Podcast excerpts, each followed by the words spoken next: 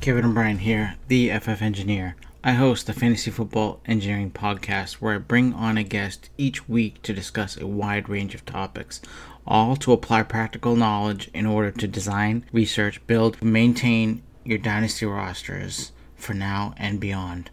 I borrow brilliance from each guest and share how I leverage many different areas of expertise to accomplish common goal of competing all year round. Subscribe to the podcast iTunes, Google Play, Stitcher, and Podbean.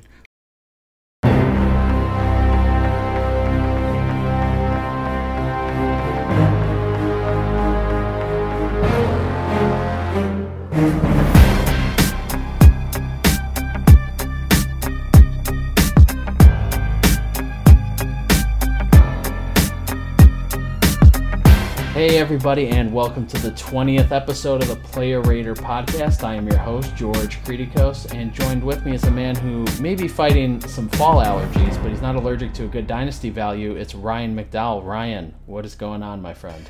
Things are good. I, I enjoyed week one, had a successful week one, and uh, ready for some week two action.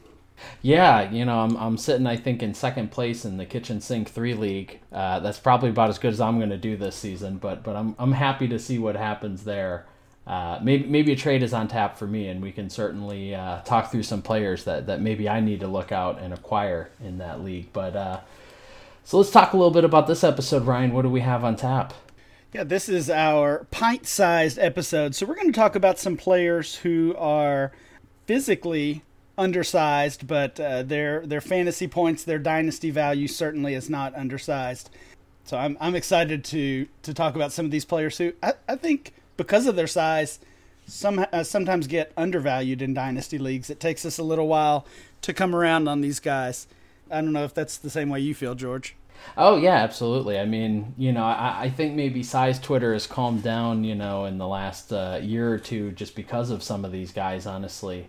Uh, and and but but I still think there is a bit of a stigma, you know, if they don't have that prototypical size, that prototypical uh, you know bulk uh, associated with whichever position they're playing. But uh, let's get right into it, Ryan. Let's talk about Tyreek Hill. I know you're not too familiar with him. Mm. Kansas City Chiefs wide receiver, uh, 5'10", 185. Uh, I imagine you're probably the highest on on Tyreek Hill. Uh, but but let's go through the ADP first. He's he was 22.3 in the uh, September ADP. That was between Julio Jones and AJ Green, a couple of receivers maybe who are a little bit more of what uh, most draft nicks are looking for. Uh, he did go as high as 15 in one draft. He went as low as 26 in another. Ryan. So we're talking about mid or late second round there, mid second round, kind of at the earliest. Does that feel about right to you, or do you feel like he's being a bit undervalued? Yeah, I, I actually think he's being undervalued at that point. Uh, I asked a question on Twitter uh, about a week ago, I guess, just basically asking people to predict which player would break into the first round of, of dynasty startup drafts or, or ADP by next off season. And uh, although Tyreek Hill was not one of the most popular answers, he was my answer. I think I think this time next year or, or next off season – he'll be in that late first round range. Yeah, and I'm I'm with you there. I think you could argue his his value itself. I mean, in terms of his production, his age, his situation, might already have him in that in that range, even if people are a little slow to react.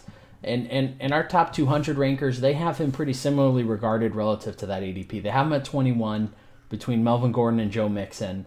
But there is a ranker who has him all the way up at nine. There's another ranker who's all the way back at 31. Uh, so, so we have a pretty wide range there. You know, Ryan, when you think about where he could fall in the first round, I mean, do you see his ceiling being kind of a mid first round guy, or do you think there's still too many uh, talented players both at wide receiver and running back for him maybe to, to, to break that high into the first round? I mean, if we're talking about just over the next year, I would say that mid first round range is uh, is probably the ceiling. But at this point, I've seen more than one person compare him to Antonio Brown. And while Antonio Brown has has never been uh, our 1.01 in Dynasty ADP, which is kind of surprising in itself, uh, he he he probably deserved to be, uh, and and maybe for maybe for a long stretch of uh, of time. So you, you know, at this point, I'm I'm not sure there really is a ceiling for Hill. Yeah, I, I, I, agree with you there, and I think maybe Brown just had the misfortune of Odell Beckham breaking out the way he did. Uh, otherwise, it probably would have been Brown kind of having that that stretch as the top player drafted. So positionally, Ryan, he's at the wide receiver 10, which is very surprising to me when you think about his overall and his uh, ADP a little bit. He's between AJ Green, once again, and, and Amari Cooper in that case. Uh, I believe, Ryan, you're the highest at, at wide receiver 5, and we actually have someone who has him all the way down at wide receiver 24. So that's a pretty big range. Uh, I, I believe I have him at 6 right now. Like I said, you have him at 5. We're clearly on the bullish side of that equation, Ryan you know, when you think about some of these other young receivers, I mean, are there, uh, you know, Michael Thomas uh, obviously has also been productive, but then you have guys like like Amari Cooper, uh, Corey Davis, and others who haven't been. So how do you kind of make that comparison when you think about upside versus kind of that production for these young players? Well, before we go any further, I do want to give credit to Jeff Miller. He he also has Hill as wide receiver five, and I, I know we it, it's hard for us to give credit to Jeff, but uh, we we should do that now. He's he's been a big fan of Hill's on-field game for quite a while now, and and I recently moved Tyreek Hill up to five, but I think Jeff had him had him there already, so he's he's in that group with us. When you look at Hill's value, I think he deserves to be compared to those young wide receivers who have been productive, which includes, I think you mentioned Michael Thomas there, Davante Adams, uh, Mike Evans would be in that group, but the other names you mentioned, I don't think it's fair to put those guys in with with Hill at this point. We've seen Amari Cooper, of course, have some production in his first two seasons, but then we've seen a season uh, plus now of frustrating performances. And as much as I love Cooper and you know, I'm the anything for Amari guy. You have to be realistic about what we're seeing on the field and what his what his outlook is. So to me, Cooper is is a tier below, uh, at least a tier, uh, and then Corey Davis is honestly not even in the conversation with Hill for me. Yeah, no, I hear you there, and, and it's a good point in regards to some of those other young wide receivers who have been productive and have stayed productive versus Amari, who's who's clearly had some struggles uh, as of late. So let's talk about some of these recent trades that we've seen. Uh, the majority of these, uh, unless I note otherwise, did occur before the Week One games. We're recording right now before Week Two begins. Uh, so, so there may be some additional fluctuations, but I think this is a pretty good representation of what we should see right now. Uh, so let's start with the first one. You mentioned Antonio Brown. This trade does include him. So it's Tyreek Hill and Duke Johnson for Antonio Brown. This this occurred pretty close to week one, so this wasn't very far back. Most of these trades are within a week, maybe two weeks at most before week one. So, uh, you know, as you think about it, it, it, does that feel fair to you? Would you just take Tyreek straight up in this case for, for Antonio Brown, or do you need that kicker for Antonio Brown at this point? So this is where I, I would say rankings you want to understand that rankings are not a trade tool necessarily. It's just a starting point, just like we said for ADP. And I do rank at this point Tyreek Hill over Antonio Brown, but I also understand market value and, and I understand how both players are valued by the consensus. So if I'm making a deal like this, I, I would expect to get a piece back with Tyreek Hill. That being said, I don't know how valuable Duke Johnson is in this type of deal. Uh, obviously a bigger trade.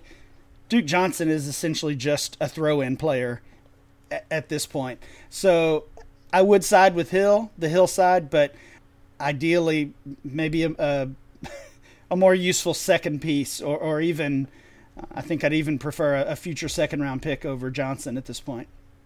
Yeah, it's interesting. I, I think I agree on the point of, of maybe having another potentially startable asset or maybe another young player that I would feel confident could turn into that starting asset. Whereas with Duke, I know obviously he had a great year last year, but with his situation, we may not see a return to anywhere near what, what he did last year. Uh, as much as I do like him, and, and I'm sure you, uh, you know, appreciate his game as well. Uh, but I'm but I'm with you on all counts. So let's go to the second trade here. Uh, another wide receiver for wide receiver deal. Tyreek Hill for Adam Thielen and a 2019 first. Is this the type of package up you would want to try to do to get a guy like Tyreek Hill, Ryan? Yeah, I think this is a, really smart trade. I love buying back years if you're talking about players with similar production. And, and I do think it's fair by the end of the season to expect Hill and Thielen to be kind of in that same range uh, low end wide receiver one, high end wide receiver two. Uh, but Thielen is uh, three or four years older than uh, than Hill, and I would be willing to give the first along with him to get up to Tyreek Hill. Yeah, yeah, I, I, I, agree with you there as well. I think um, you know the, the, to your point, you know, trading those years for that production, you know, keeping that production, especially if you're a contending team, being able to keep that production. If you're the Thielen owner, you're you're contending, and you can get a guy like Hill in this scenario, I think would work out really well. Uh, so let's go to the last trade here. Uh, Tyreek Hill and Kenyon Drake for Amari Cooper and Royce Freeman. You know, a lot of interesting pieces in this trade, Ryan. Where you where's your head at on this one? Yeah, I like I like a lot of these guys. Tons of upside in this deal with these players, um, but also outside of Hill, a lot of a lot of questions, a lot of uncertainty. To me, it's it's pretty simple. Again, we've said on here we don't always match positions, but in a trade like this, it makes it pretty easy. I prefer Hill to Cooper, although it's close. I like both players a lot. I'm not as high on either of the running backs, but I do uh, I do probably prefer Drake to Freeman at this point. So that that makes it a slam dunk for that side. Yeah, yeah, I'm I'm with you on that Drake versus Freeman, especially after we saw Week One. Obviously, this trade occurred prior to Week One, but but we now know that Freeman does have a little more competition than maybe we anticipated, and not necessarily in the form uh, that we anticipated it being in. So uh, I'm I'm with you there. I think Hill and Drake would be the side I would prefer as well. So let's talk about uh, Hill's ADP movement over the last year or so. Um, you know, as as as kind of leading up to the season. Yeah, he's actually been pretty steady. Uh, going back to December, the end of last season, he was at 29 overall. Uh, by the spring, April, he was at 21 overall, and then kind of held in that that range. Uh, late second round, early third round, 24 in May, 22 June, 23 July, and actually dropped a little, 25 in August. And Hill is really one of the players that, uh, as I was thinking about the ideal spot to be in in an in a startup draft this offseason. Hill is really the one of the players that made me think drafting earlier in the first round is is better. So if even if you have the 1.01 and you can take Todd Gurley or um, or your favorite running back, and then come back in the second round, uh, or second third round turn with Tyreek Hill and maybe another receiver like uh, like Juju Smith or Allen Robinson, somebody like that. So to me, that's that's an ideal start. And um, again, I think in a few months that's going to look like a major discount. Yeah, definitely two really productive guys, and you, you can still consider yourself building a contending team, even though you get a pair like like Gurley and, and Hill, because they're the type of guys who can not only lead a, a dynasty team but could lead a redraft team if if if you were playing that game as well. So uh, let's go to our next guy here. We're going to go to Devonta Freeman, the, the Falcons running back. He's 5'8, 206 pounds, so uh, a little on the bulky side, but uh, I wouldn't say that, that he's vertically gifted, uh, you know, to be nice. Uh, he did get hurt after week one, um, but again, most of this occurred prior to week one. So ADP just under 24, so right at the end of that second round between Stefon Diggs and Rob Gronkowski. He went as high as 19, as low as 29. Ryan, I know you know Freeman's Freeman's a tough one here because we do have a lot of good young running backs in the league right now. Does that feel a little high to you? Yeah, it does, and um, this this could certainly be recency bias in, in, my mind. As as you said, he did have that injury week one. Also, really struggled to gain any yardage in week one uh, against the Eagles. But Freeman feels like a, a guy who the the bottom could fall out as far as his dynasty value. I, I wouldn't be surprised if next time or this time next year we're talking about him as a fifth or sixth rounder rather than a second or third rounder. Yeah, yeah, I, I definitely agree. There's some downside there. Our, our, top 200 rankers don't agree. They have him at 23 as well, so very similar between Joe Mixon and Stefon Diggs again. Uh, range of 18 to 30, so very similar in that regard. So it seems like not just the uh, DLF community, but also the the ADP, you know, the the rankers or I'm sorry, the drafters from our uh, monthly ADP. They, they feel very similarly on on Devonta Freeman, or at least they did prior to Week One when these uh, ADPs were collected. So let's talk about the DLF position rank. He goes as RB 13 between Joe Mixon and Jordan Howard, uh, as high as nine, as low as 18. You know, as I think about uh, you know RB 13 that feels a little early for me to, to, to pull the trigger at the end of the second round for the RB13. I don't know about you, Ryan. Yeah, I actually have him at RB13 myself currently, but I think he could be in for a fall. Uh, like you mentioned earlier, with so many young running backs, and uh, we've got this rookie class, but we're not quite sure how to value those guys yet. The majority of those those rookies have actually kind of shown us the downside to start their career, whether it's injuries or struggles. But RB13 feels a little rich. It, it definitely feels like there's a teardrop there at some point. Yeah, yeah, I'm, I'm with you there. Let's let's talk a little bit about some of these trades. This first trade actually did occur after week one, so they did know about this Devonta Freeman injury. Uh, so it was Devonta Freeman and a 2019 second for Stefon Diggs. I thought that was interesting. That feels really rich uh, for the Stefon Diggs. Uh, you know, I, I think the Stefon Diggs owner, you know, got didn't get that much back considering he knew about this injury, Ryan. Yeah, this one uh, is pretty easily Diggs for me. There was actually a similar trade to this in one of my leagues, uh, Freeman and a small piece uh, in addition for Diggs, and I thought the I thought the Diggs side won that one as well. Of course, uh, this yeah yeah this this is pretty convincingly the Diggs side. I just don't think they got enough there. Yeah, yeah, and I think I would have went the Diggs side even before the the injury, but I mean that definitely sways it even more so. Uh, so second trade here did occur before week one. I want to make that clear because uh, of some of the players involved here. Uh, so it was Devonta Freeman and James Conner on one side for Dalvin Cook and and Vance McDonald.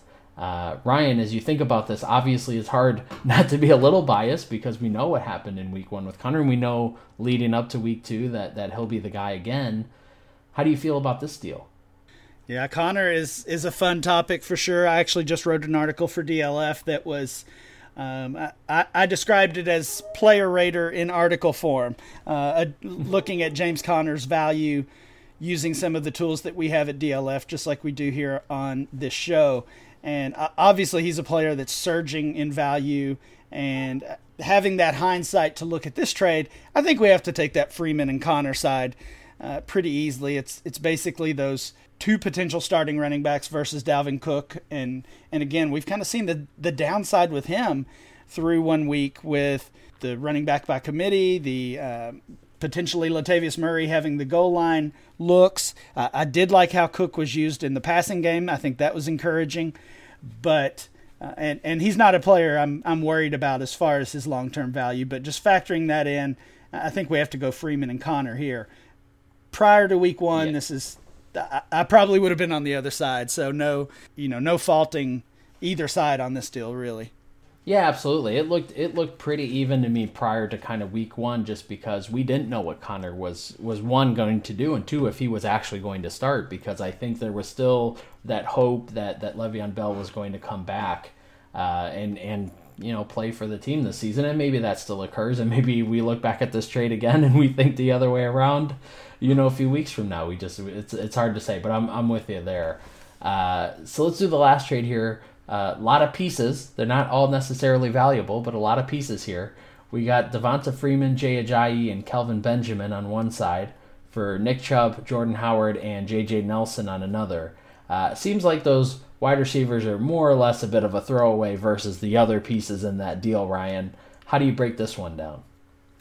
Yeah, this is this is pretty ugly actually. A, a lot of players I typically avoid in this deal. I think we have to go with the Chubb and Howard side, but this is this is pretty even. Ajayi had a uh, had a good solid debut, uh, as as did Jordan Howard. I thought, uh, and again, a lot of talk about his usage in the passing game that will kind of end up determining his value and and obviously his production this year. So fair deal. I'm I'm going with Chubb and Howard here. Yeah, and, and you know I do pull these from from PPR scoring leagues, so so you know Freeman and Ajayi obviously a little more valuable in those leagues versus uh, Chubb and Howard typically, um, as as far as kind of that additional uh, boost because of the point per reception. But I but I do agree with you. I think the Chubb Howard side to me is, is slightly more appealing. Uh, you know, I, I just have more questions with Freeman and Ajayi at this point than I do with Chubb and Howard, and so it just feels like the safer side. But I do agree with you. I think it's a fairly even deal uh, overall. So let's talk a little bit about about Freeman's uh, ADP over the last uh, you know calendar year or so, and uh, what movement we've seen from him. Yeah, he's another player that's that's held pretty steady, actually in that same range as Tyreek Hill, dating back to December at the end of last season. He was at 22 overall, so the end of the um, end of the second round. We did see the dip in his value, and we've talked about that on here because he he is viewed, I think, as kind of one of those boring players, and we get excited about rookies or other young high upside players, and and and they maybe take precedent. So we saw a dip, 26 in April, 30 overall in May, and then began the climb back to basically where he was at the end of last season 28 in June, 26 in July, and then 25 overall in our August data. Yeah, and, and you know, kind of what you, you said, you know, we tend to see these veterans kind of lose a touch of value kind of post draft and, and right around that time frame and then it kind of climbs right back as we get towards the season. Uh, so so let's go to our next guy rookie uh, baker mayfield the, the cleveland quarterback 6'1 215 uh, so definitely a bit smaller for the position there uh, but still went first overall in the, the nfl draft so clearly the browns at least didn't have any qualms about about baker's size but it is the browns so so i'm not sure how much we can trust that uh, so, so right now he's he's coming in at 162 is his is his ADP at the moment between Rishard Matthews and then another quarterback and Matt Ryan, as high as 148, as low as 173. That's actually a pretty tight range for a quarterback because we tend to see these drafts really value quarterbacks differently because the ADPs that you conduct are one quarterback leagues. Yeah, and I, am honestly kind of surprised Mayfield is this high at this point. Uh, what what we saw with a lot of the rookies and the young players in general is that their ADP got pushed down as people started focusing more on those win now players in our August and, and even in our September data. So Mayfield and, and most other rookies dropped quite a bit. To me, the, the great thing about Mayfield, if you own him at this point, I think even if we don't see him at all, even if this whole year is just Tyrod Taylor starting and, and the Bill and the Browns, I'm sorry, kind of you know, showing some improvement, but I've I've seen six wins thrown out a lot. Maybe they get to that point. Uh, I, I, still think Mayfield gains value just as uh, as a result of being the presumed starter in 2019, having a pretty good core of uh, offensive playmakers around him. I think his his value is is set to increase almost no matter what happens this season. Yeah, I would, I would, uh, I would concur on that point. And I think you know any any positives that we can gain for the offense this year. Uh, you know, I know you mentioned wins, but I mean, you think about the wide receiver production, any production from this offense. I mean, it's all going to be positive news for a guy like Mayfield, who's going to walk hopefully into a better situation uh, than, than what we look at it today in terms of Landry, Gordon, uh, and Njoku, anyone else in that offense. So uh, I'm with you there our, our rankers, our top 200 rankers, did have him pretty, uh, you know, significantly higher by comparison. Had him at 125 compared to that 162. So we're talking about, you know, about what is that, three and a half rounds or so worth of value uh, between Pierre Garcon and Greg Olsen. So a couple veterans. Uh, we had one ranker have him all the way up at 117. Another one had him all the way down at 163. Uh, so it's interesting that that our rankers are a little bit uh, on a different kind of wavelength with with uh, Mayfield than we see with our our ADP drafters. So um, positionally, he comes in at QB 18, uh, right after Mitch Trubisky, uh, just before Ben Roethlisberger, as high as 16 on one board, as low as 25 on another. Where do you have him at Ryan, and, and kind of what are your thoughts when you when you consider these rookie quarterbacks, and if he doesn't play, how much does he really move around on a board like yours throughout the season? Yeah, I don't expect to see him move too much because again, I we just don't know how much he will play, and uh, if he does play, we presume it would be the the back half of the season. Right now, I, I, I have him at quarterback 18, kind of grouped with the other rookies. Uh, Lamar Jackson, I have at 17, Josh Rosen at 19. So so right in there. When you look at the guys that I have above those three, Derek Carr, Dak Prescott, Mitch Trubisky, Jameis Winston I think those four players specifically, you know, they're kind of teetering on the edge. We could see, we probably won't see all four of them really fall, but it wouldn't be a surprise if any of them did, or or if uh, multiple, um, more than one of those guys did, uh, really lose some value this season. So I could see really Jackson Mayfield and Rosen taking a nice jump and, and getting close to that QB1 range as we get close closer to the 2019 season. Yeah, and I wonder if you know Darnold had a decent week one, and uh, you know Jackson has, has, has at least played a little bit in the two games. Um, you know, if, if some of these other rookies perform well, does that also elevate Mayfield just based on the fact that you know he was drafted before them and you know he's part of that rookie class? I mean, we've seen that in the past where other players in that same positional class get elevated just because of the production of other players. That was exactly what we saw last year with Dalvin Cook and Joe Mixon. Of course, Cook had the injury. Mixon uh, kind of had a so-so rookie year and both of those guys were being valued uh, basically as RB ones because of McCaffrey and Kamara and Hunt and Fournette. So I, I, think you're you're spot on. If we see some of the other rookie quarterbacks perform well, that could help Mayfield's value. Yeah, absolutely. So let's let's get to some trades here, and, and I focused on one QB league since our ADP, our our, our rankings, our, our one QB that we're looking at here. Although keep in mind, if you're listening, you always go to Dynasty League Football, and we do have two quarterback super flex ranks as well. Um, but for the purposes of this, we're going to focus on one QB leagues. Uh, so the first one we're going to do here is Baker Mayfield in a 2019 fourth for Sam Darnold in a 2019 third.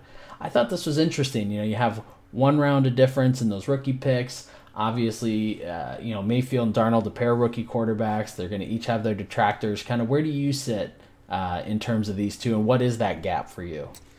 The gap is, is not wide for me. Uh, I, I have had Darnold as the quarterback four in the class pretty much throughout the the off season and, and now as we enter the preseason. I'm sorry, the regular season. But but of course we know now again with hindsight that uh, not only was Darnold the first one to start of these rookies, but he started pretty strongly despite that pick six on his first throw so I, I, think this trade was probably made prior to week one. And again, I understand it from that standpoint. But I think at this point, just knowing Darnold started out pretty well, he's he's turning these uh, kind of average looking weapons into playmakers. At least at least through one game. We don't want to base too much on that, but I wouldn't be willing to add anything to Darnold to get Mayfield at this point. Sure, and I, I think that's fair. I mean, uh, what we do know is that Darnold has the job, and Mayfield right now doesn't have the job, and that's something uh, that we would have known even before these games had started. Uh, when this trade was made, you know, Darnold was the starter even at that point. So, so I, I, I completely understand what you're saying. I'm still a Mayfield fan. Um, you know, I, I, I just like him a little bit more as, as a prospect, but I, I agree with you. I think it's it's a very close deal, um, and and you know that little trade up of, of the pick certainly doesn't hurt if, if you're the, uh, you know, if you're getting that Darnold side, um, and you do see them as close. And and I'm with you. I, I have them pretty clustered in my rankings as well. Um, so the second second trade, another quarterback involved in this one with Mayfield. So it's Mayfield for Ben Roethlisberger, Julian Edelman, and a 2019 first. Uh, so a couple veterans and a draft pick for Mayfield, Ryan. How do you feel about that one? Yeah, I'm wondering if you accidentally clicked that superflex option because this, in a one quarterback uh, league, this looks way off for me. Um, I would not give a first round rookie pick for very many quarterbacks in the league right now. Uh, of course, our, our, guys at the top, uh, Rodgers and and Watson and guys like that, uh, would be understandable. But when you get really outside of the top five or six. I'm not trading a first rounder for them. Uh, and to add a couple of, of, veteran fantasy starters like Roethlisberger and Edelman, really, this one just doesn't make sense. I'm uh, unless we're missing something. Maybe I don't know. Maybe it's a contract league. There are small details that we don't always know on on the trade finder, but on face value, I'll I'll take the the veterans in the pick pretty easily here. Yeah, yeah, you, you made a couple of good points. I think uh, the the biggest one being, you know, very few quarterbacks are worth that that future first round pick, and and so that that was very easy to pick that side. But to your point, you know, it could be a contract league, um, could be a salary league, it could be some of those components that we maybe don't capture quite as well. But yeah, this is a case where it's a pretty clear one side. I mean, it's pretty nice to have uh, a potential starting quarterback. If if the former Mayfield owner, you know, didn't have that, he gets a guy who's going to come back after four weeks and he can start right away. Plus, he gets that pick. So yeah, that's a pretty nice little haul uh, for Mayfield. Uh, but let's do the last one here. A bit of a package deal. So it's Baker Mayfield, Kenyon Drake, and Chris Godwin on one side, Marcus Mariota and Doug Baldwin on the other. There's a lot of hindsight here that you have to kind of block out as you think about this because this did occur prior to week one, Ryan. But where's your head at here? Right, absolutely. I think prior prior to week one, uh, this would have probably been a win for that Mariota Baldwin side. Now that we know week one saw both of them get hurt, there's actually a little bit of talk of a quarterback controversy in Tennessee, which is is just amazing when you really think about it. But it has not been a good. It was not a good preseason for Marcus Mariota, despite the changes that the Titans made uh, with bringing in some some uh, players on offense and the coaching change, of course he's a player that's scaring me in Dynasty right now. And if, if I have him, I'm I'm not feeling too good. I think this trade was probably made with the idea that moving from Mayfield to Mariota was a quarterback upgrade. Moving from Godwin to Baldwin was a, was a wide receiver upgrade, which uh, uh value wise it still is. But at this point, Baldwin's hurt, and Godwin looks like he's about to take over that starting job in Tampa Bay. And and while Drake had a, a fairly quiet first week, he he still, of course, has some fantasy value. So now I'm taking that package of Mayfield, Drake, and Godwin. But as we said earlier, uh, that that's with hindsight only. A, a, week ago, two weeks ago, this was a win for the Mariota side. So all in all, a fair deal, and and it really just goes to show how much one or two weeks can change things. Yeah, absolutely. I, I think you made a lot of great points there. Uh, you know, and it's it's kind of sad that there's a quarterback controversy when Blaine Gabbert is the other option. I mean, that really speaks a lot to where where Mariota is at this point. And and unfortunately, both his offensive tackles are injured as well, which isn't helping him in the least. I think they're both going to miss week two. Uh, so there's really a lot of problems there in Tennessee. Um, and, and, honestly, to your point, you know, a week or two ago, we really didn't look at it that way, and I think we're we're really seeing it uh, unfold at this point. And this is kind of a, a, a good opportunity to kind of say, look, when you see these things that happen, sometimes trading when things get a bit low is actually better than waiting and hoping they go back up because it could just certainly go much lower. Um, and that could definitely be the case with a guy like Mariota. Uh, so let's talk about the ADP, Ryan. Let's look at Mayfield's movement uh, since the since he was introduced to the uh, ADP, I believe, in February. Yes, February is the first time we see the rookies included in the My Fantasy League database, so that's also the first time they're included in our ADP at DLF. And Mayfield entered with an ADP of 171 overall in February, 173 in April, and then by the time that we had that draft information, we knew the landing spot. Obviously, in Mayfield's case, we knew he went first overall. That gave a nice boost to his value. He jumped uh, over 30 spots from April to May up to 142. And that ended up being his high point. Dropped to 156 in June, 172 in July. And then, uh, as I mentioned earlier, I was a, a, bit surprised to see him climb back up in August as we. Uh, as we got closer to the season, jumped almost, I'm sorry, jumped over 20 spots to 151 in August. Yeah, it, it's definitely been an up and down ride for for Mayfield, and part of that just may be all the the Tyrod Taylor news as things were kind of unfolding through through the off season. Obviously, like you said, that May was was due to kind of the draft itself. Uh, so let's go to our next guy. Maybe one of the few that I'm a little bigger than, in, in Tarik Cohen, uh, five foot six, 179, the Chicago Bears running back.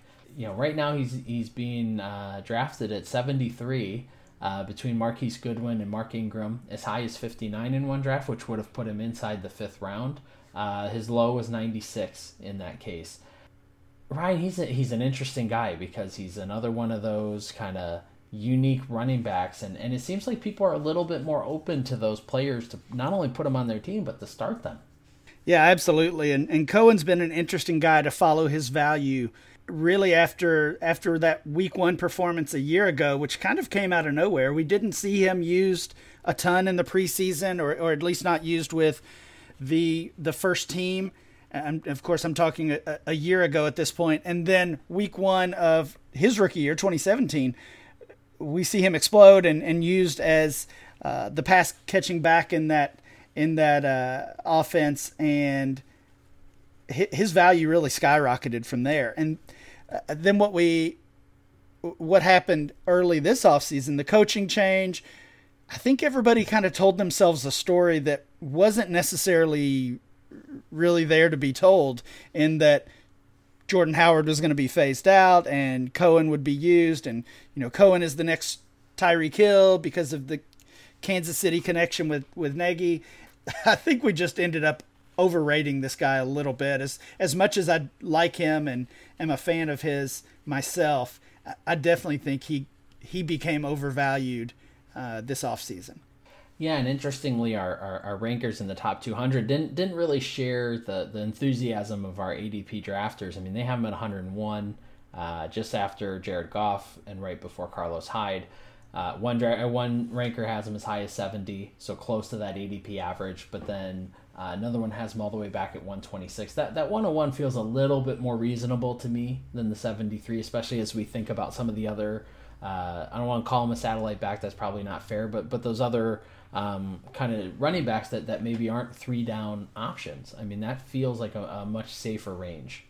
Yeah, that that's about the range I would be more comfortable with, and the range is actually what I think is really interesting with Cohen. You mentioned in our ADP drafts between 59 and 96 looking at our overall rankings 70 and 126 as you said so those are those are huge gaps in value and i think that's probably what we would see in dynasty leagues i saw him traded for a, fir- a future first and second as recently as the past couple days and and then i think he could be had much cheaper at, at, at some points as well yeah yeah absolutely so, so in terms of his positional rank, he's at RB thirty two. So between Aaron Jones and Duke Johnson, uh, as high as twenty five on one board, as low as forty two on on another. Again, this doesn't seem to have quite the enthusiasm that maybe that ADP has. It seems like this falls back in line a little bit more with our top two hundred drafters. Um, it just seems like maybe that ADP is a little more out of whack uh, than, than than the rankings seem to be. Yeah, it certainly could be. I've got him at what I'm sorry, at running back 27, which to me is about what I expect out of him as far as uh, his fantasy ceiling. At, at running back 27, we're talking a high end running back three or a flex option, and that's kind of how I feel about him. Uh, and he he's going to have those big games where he catches seven or eight or nine passes and and racks up some yardage and he's going to have quiet games as well of course. That's that just kind of goes along with being that that pass catching back in an offense. Yeah absolutely. So let's let's go to some trades here ryan. Uh, again all these were before week one. Um, so so the first one was cohen for sammy watkins straight up deal. Uh, you know I, I felt this was interesting because again you know that adp had cohen pretty high um, which which would almost make it seem like that would be an even deal. But but how does this feel to you? Yeah, I think for a lot of people, it's probably panic time on Sammy Watkins. Uh, I think people are getting out uh, for whatever they can in some cases, and this this might be an example of that. I would still be on the Watkins side here because I do have just some hope that talent is going to win out, and I, I still view him as a talented receiver but it's obviously fair to to question if he's ever going to live up to that. You look at him now in that Kansas City offense, and you think he's he's at best the third option, and uh, and maybe not even that high. So there's there's some concerns. I'm taking Sammy here, but I I don't blame either side honestly. Yeah, I mean Watkins certainly was paid like a receiver who should be doing uh, a little more than than maybe what he did in Week One. Um, but but I'm with you there. I, I think Watkins still has enough value that you could probably get a little more than Cohen for him at this point. And and I get that Watkins hasn't been a guy you can reliably start, but but to your point earlier, Cohen's not necessarily that guy either because he's going to have his fluctuations as well. So you're really trading one volatile asset for another one. And uh, in my opinion, is I would rather take that chance on Watkins at this point over Cohen. Uh, so so second deal here. Uh, a lot of pieces in this one, a lot of good pieces in this one. Uh, Cohen, Tyreek Hill, a 2019 third for Kenyon Drake and Stefon Diggs. Uh, we talked about Hill earlier. Uh, what are your thoughts on this one? Yeah, you said Tyreek Hill, and that's kind of where I stopped listening. So um, I, am taking the Hill side. I, I do prefer him to Diggs, although those are both players that you'd be excited to have on your dynasty roster at this point. And the running backs, I don't I don't really have a strong uh, a, a, strong case for either one. Uh, if I'm if I'm trying to pick a side between those two guys, uh, it just boils down to I think Hill's the best player in the deal, and nothing on the other side sways me from from taking him. No, I, I think you make a lot of good points there. Uh, I'm I'm you know I'm a little more divided on this trade than maybe you are. I really like Diggs, and I, I think Cousins is a great piece. You know, a great quarterback for him to have, even with Thielen there. Um, and, and he didn't really look to Rudolph much in that first game other than the touchdown. Uh, so I'll be interested to see how that works out going forward. I am going to lean towards the hillside, but but I certainly could see the argument the other way because I could see Drake as a guy who could be a three down back. I don't see that with Cohen. Uh, you know, I see a little more reliability there, so it is a little bit closer for me in that regard. Uh, so the third trade here, I, I pulled this one up because this was uh, you know right around the time of the injury. Uh, so it was Cohen for Jerick McKinnon. And, and so I thought it'd be a good conversation here in terms of that hindsight again. You know, is this a trade you would try to make now? Is this something that, that you would have accepted um, after knowing the, the news of McKinnon's injury? I mean, looking at this trade, I I assume this happened post injury because I, I don't think this is the type of trade that would have happened prior to McKinnon's knee injury. In that he was he was closing in on that RB one range in both ADP and uh, and most dynasty rankings. So, first of all, yeah. So I think it's it's post injury, and knowing that, I would easily take Cohen here. We've we've probably all heard or seen the narrative that the 49ers can cut McKinnon after this season, and they don't they don't really lose out on much money. It looked like a major long term deal for him, but uh, we know those NFL contracts are not always what they look like on face value. So whether that happens remains to be seen, but McKinnon's not getting any younger. Now he's got a couple of major injuries in his career. And I, I talked about the, the panic and get out while you can with Sammy Watkins. To me, that's the case with, with McKinnon. Uh, and I would easily sell him for Tarik Cohen. Yeah, yeah. I mean, you know, you keep in mind, even though McKinnon was going to be a quote unquote new starter, um, with the 49ers did get the big contract but to your point there's there's possibilities there. I mean he's going to be 27 by the time he gets to next season and that means there's a whole nfl draft before he's going to get healthy. There's a whole off season of free agency and everything else so we just don't know what's going to happen there. At least with cohen i feel like we have a little bit of security that that he's going to be on that team that he has a role that's pretty established um, and, and, and, we honestly don't know what, you know, some of those other 49ers running backs who are on the roster now are going to do. I mean, someone could emerge and, and threaten his role even then, even though I don't care for most of the talent on that team at this point. Um, but yeah, I, am with you. I think Cohen would be the right move um, at this point. And I, I actually think it's a, you know, not a bad trade if you're a McKinnon owner because I, I think most people still kind of, you know, have McKinnon high enough and, and, and – have that idea that an ACL injury isn't necessarily as bad as it used to be and don't take into account that year lost and how much closer he is kind of to the end and you know just the bevy of, of issues that he's had and, and inconsistencies as well so uh, let's talk about his ADP movement as far as Tarik Cohen is concerned. What have we seen kind of since the end of the season? So Cohen finished out the regular season last year at 109 overall. Again, that's from our December data. And then by the time the spring came, he had had taken a major jump in April. He was eight up. He was up to 82 overall. So a really nice move there. And then he kind of held in that same range uh, throughout the rest of the offseason. 87 in May, back to 82 in June, another nice jump, 73 in July, and 74 in August. Yeah, so that so that 73 we've seen in September. It's not necessarily a new thing. We've seen it for a few months now, and to your point, maybe related to some of that uh, off-season and training camp news uh, with with Matt Nagy and everything. So it seems like our, our ADP drafters are are not just bullish this month. They've been bullish for a few months at least. Uh, so let's let's go to our last guy, I would say is a, a favorite of mine, uh, in Jamison Crowder, the the Washington Redskins receiver, uh, five foot eight, 182 pounds.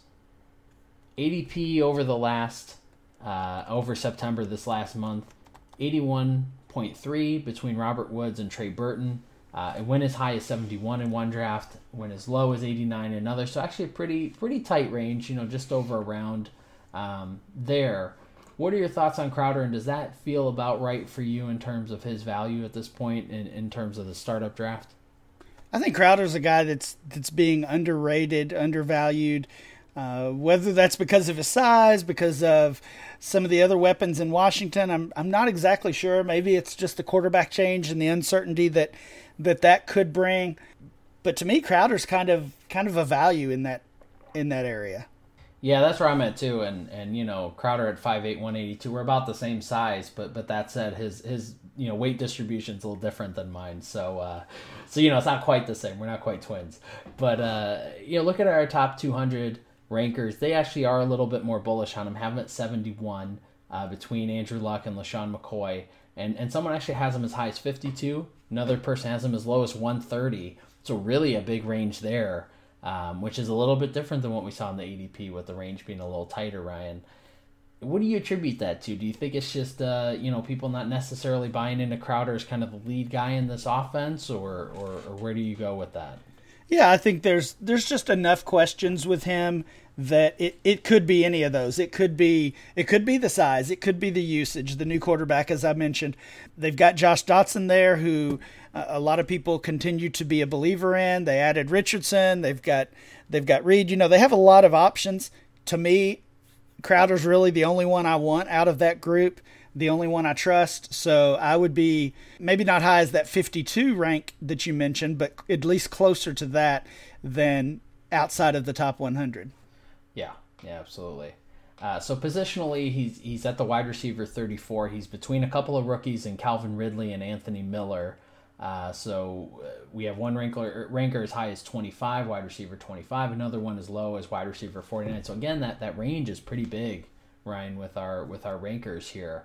Um, but I have a different question for you. You know, you think about Ridley and Miller in terms of those guys he's ranked between that almost implies that he's kind of has that late first round value. Does that feel about right to you in terms of, of where he would sit if you're thinking about rookie picks? Um, no, not really. Um, and, and again, that's just kind of has more to do with the market value. I don't think you have to give a first rounder to get him. Uh, and, and I, I do think that's one of those cases where rankings and, and trade value don't always agree. I think most people would would prefer Ridley or, or even Miller to him at this point, just uh, banking on the the youth and the the kind of the unknown with those guys versus Crowder, who like Devonta Freeman is another guy who's just viewed as a kind of boring ho hum player that we know what we're going to get, but maybe doesn't have the huge ceiling. Yeah, yeah, I agree with you there. And and as as you were mentioning, you know, the youth, I, I wonder, and I'm uh, I'm trying to look this up as we're talking. Is he really that much older than two really old rookies and Calvin Ridley and Anthony Miller? So right yeah. now he just Crowder just turned 25. Uh, so I mean, he's not probably he's less than a year older than than those two rookies. So it's interesting as you think about it because it's definitely a different mindset given you know, Calvin Ridley came out as an older rookie, as did Anthony Miller. I believe both are in that 24 age range. Uh, so, so let's talk a little bit about some of these trades here, Ryan. Um, so, a couple of straight up deals that we'll start with. The first one, uh, again, before week one, it was Jamison Crowder for, for James Conner, uh, one, one for one. I mean, definitely before this, for me at least, Crowder would have been the easy uh, answer to this equation. Now, though, we have week one in the books. We know that Conner's going to start another week. Has that does that change for you, or would you still prefer Crowder in that situation? I'm assuming you also would have preferred Crowder uh, before the season started. Yeah, you're assuming correctly. I, I, I think that was kind of an aggressive move uh, prior to week one, but right now it looks like the smart move. And at, at that point, at that price point, I would take the Conner side if that was the deal. And honestly, that's probably not a deal you could even get at this point. The Conner the Conner owner would want more, I think, knowing, like you said, knowing what we know now. Yeah, yeah, I'm, I'm, I'm with you there. I think I, I think you really would be hard pressed to get a Conner owner to, to make that deal uh, just for Jamison Crowder there's a part of me that still kind of would want the Crowder side, but but I mean I, I get it. You know, Conner's in a great situation as long as it lasts, and that that might be the type of thing that propels you to a title. Versus you know Crowder's a, a good player and you can start him, but you know he's not necessarily giving you the kind of weeks that that Conner can potentially give you in that that Steelers offense. So another one for one deal, Jamison Crowder for Ronald Jones. This is a little painful, Ryan. I know that uh, you know Jones has seen a, a I don't even want to say a slippage in value. I mean it's like an avalanche of of value decrease here. I mean, what do you, what do you think about Jones at this point, and, and how does this deal kind of enter your mind? Yeah, there's there's certainly cause for concern with with Ronald Jones, and, and you hate to say that one game into his career, and, and since he was a healthy scratch, I'm not even sure we can say he's one game into his career. Technically, his career hasn't begun in in that way. He's not a guy I'm selling at all cost, or I'm trying to to totally get away from. And in fact, I think I would be willing to buy because I do see that panic out there. With that being said, I I, I think Crowder's a nice return for him, and I would I would probably prefer the Crowder side at this point. You talked about um, some of our data kind of placing Crowder into that late first round range, and that's about where I think Jones should have been drafted. I know he was he was drafted higher than that in in most rookie drafts, but to me, he came in as kind of that late first round range in my rankings. Um, so I'm I'm going Crowder here, but again, this is a pretty fair deal. Yeah, and I, I, definitely wasn't trying to entrap you, Ryan, by asking that late first round question earlier. I'm not a, I'm not a police officer or anything, so uh, yeah, I, I am with you on Jones's value though. I, I had him as a late first as well. I, I really didn't see the the hype in terms of that mid first round range. I saw him go, you know, top four in a couple of cases, you know, at one point in the off season. So yeah, I, I mean, I, I, I think I would want Crowder in this situation, but to, but to your broader point, which I think is absolutely correct, if I'm owning Ronald Jones, if I had him in a league, I'm certainly not selling him at this point. It is the absolute wrong time, and I don't think the value could possibly be much lower outside of him getting injured while being a healthy scratch. So, so let's let's go to the last trade here, Ryan. Uh, you know, a little different, a little bit more of a, a package, if you want to call that uh, a package deal here. So Jamison Crowder, Peyton Barber, and a 2019 second for Alex Collins and Adam Humphries. You know, some, some interesting pieces here. Obviously, Collins and Crowder are the headliners in this one. What are your thoughts? Yeah, this is an interesting deal. To me, Crowder and Collins are close enough in value that if you're tossing in a starting running back, even if it's a short term guy like Barber and a second rounder, I, am going with that side pretty easily. And uh, I guess I would assume this was a a pre week one trade as well. We haven't seen uh, we haven't seen Collins look too good early in the season, but um, I think I would have been on Crowder even before that. Yeah, I mean Collins obviously had had some weird, eh, you know, gameplay issues in terms of you know week one it was you know forty to nothing, and and week two kind of swung the other way pretty quickly with uh, the Bengals getting out to a pretty fast start. So you know I'm trying not to hold that too much against him, but but to your point, I think Crowder and Collins are pretty close. I mean that 2019 second alone, when you think about that for Humphries, much less with Peyton Barber, kind of swings that to the Crowder side pretty easily. Um, and, and, and, you know, with, with a guy like Barber, that's kind of, if you're hurting for a running back, he can be kind of a, a short term solution and, you know, hopefully get you a couple decent games. Not James Conner level games, probably, but but there's some upside there to to get some production out of Barber. He's at least shown that, that they are willing to give him a pretty big workload uh, when he does have the opportunity to start. So uh, let's wrap this up here, Ryan. Let's talk about the, the movement in ADP for Jamison Crowder.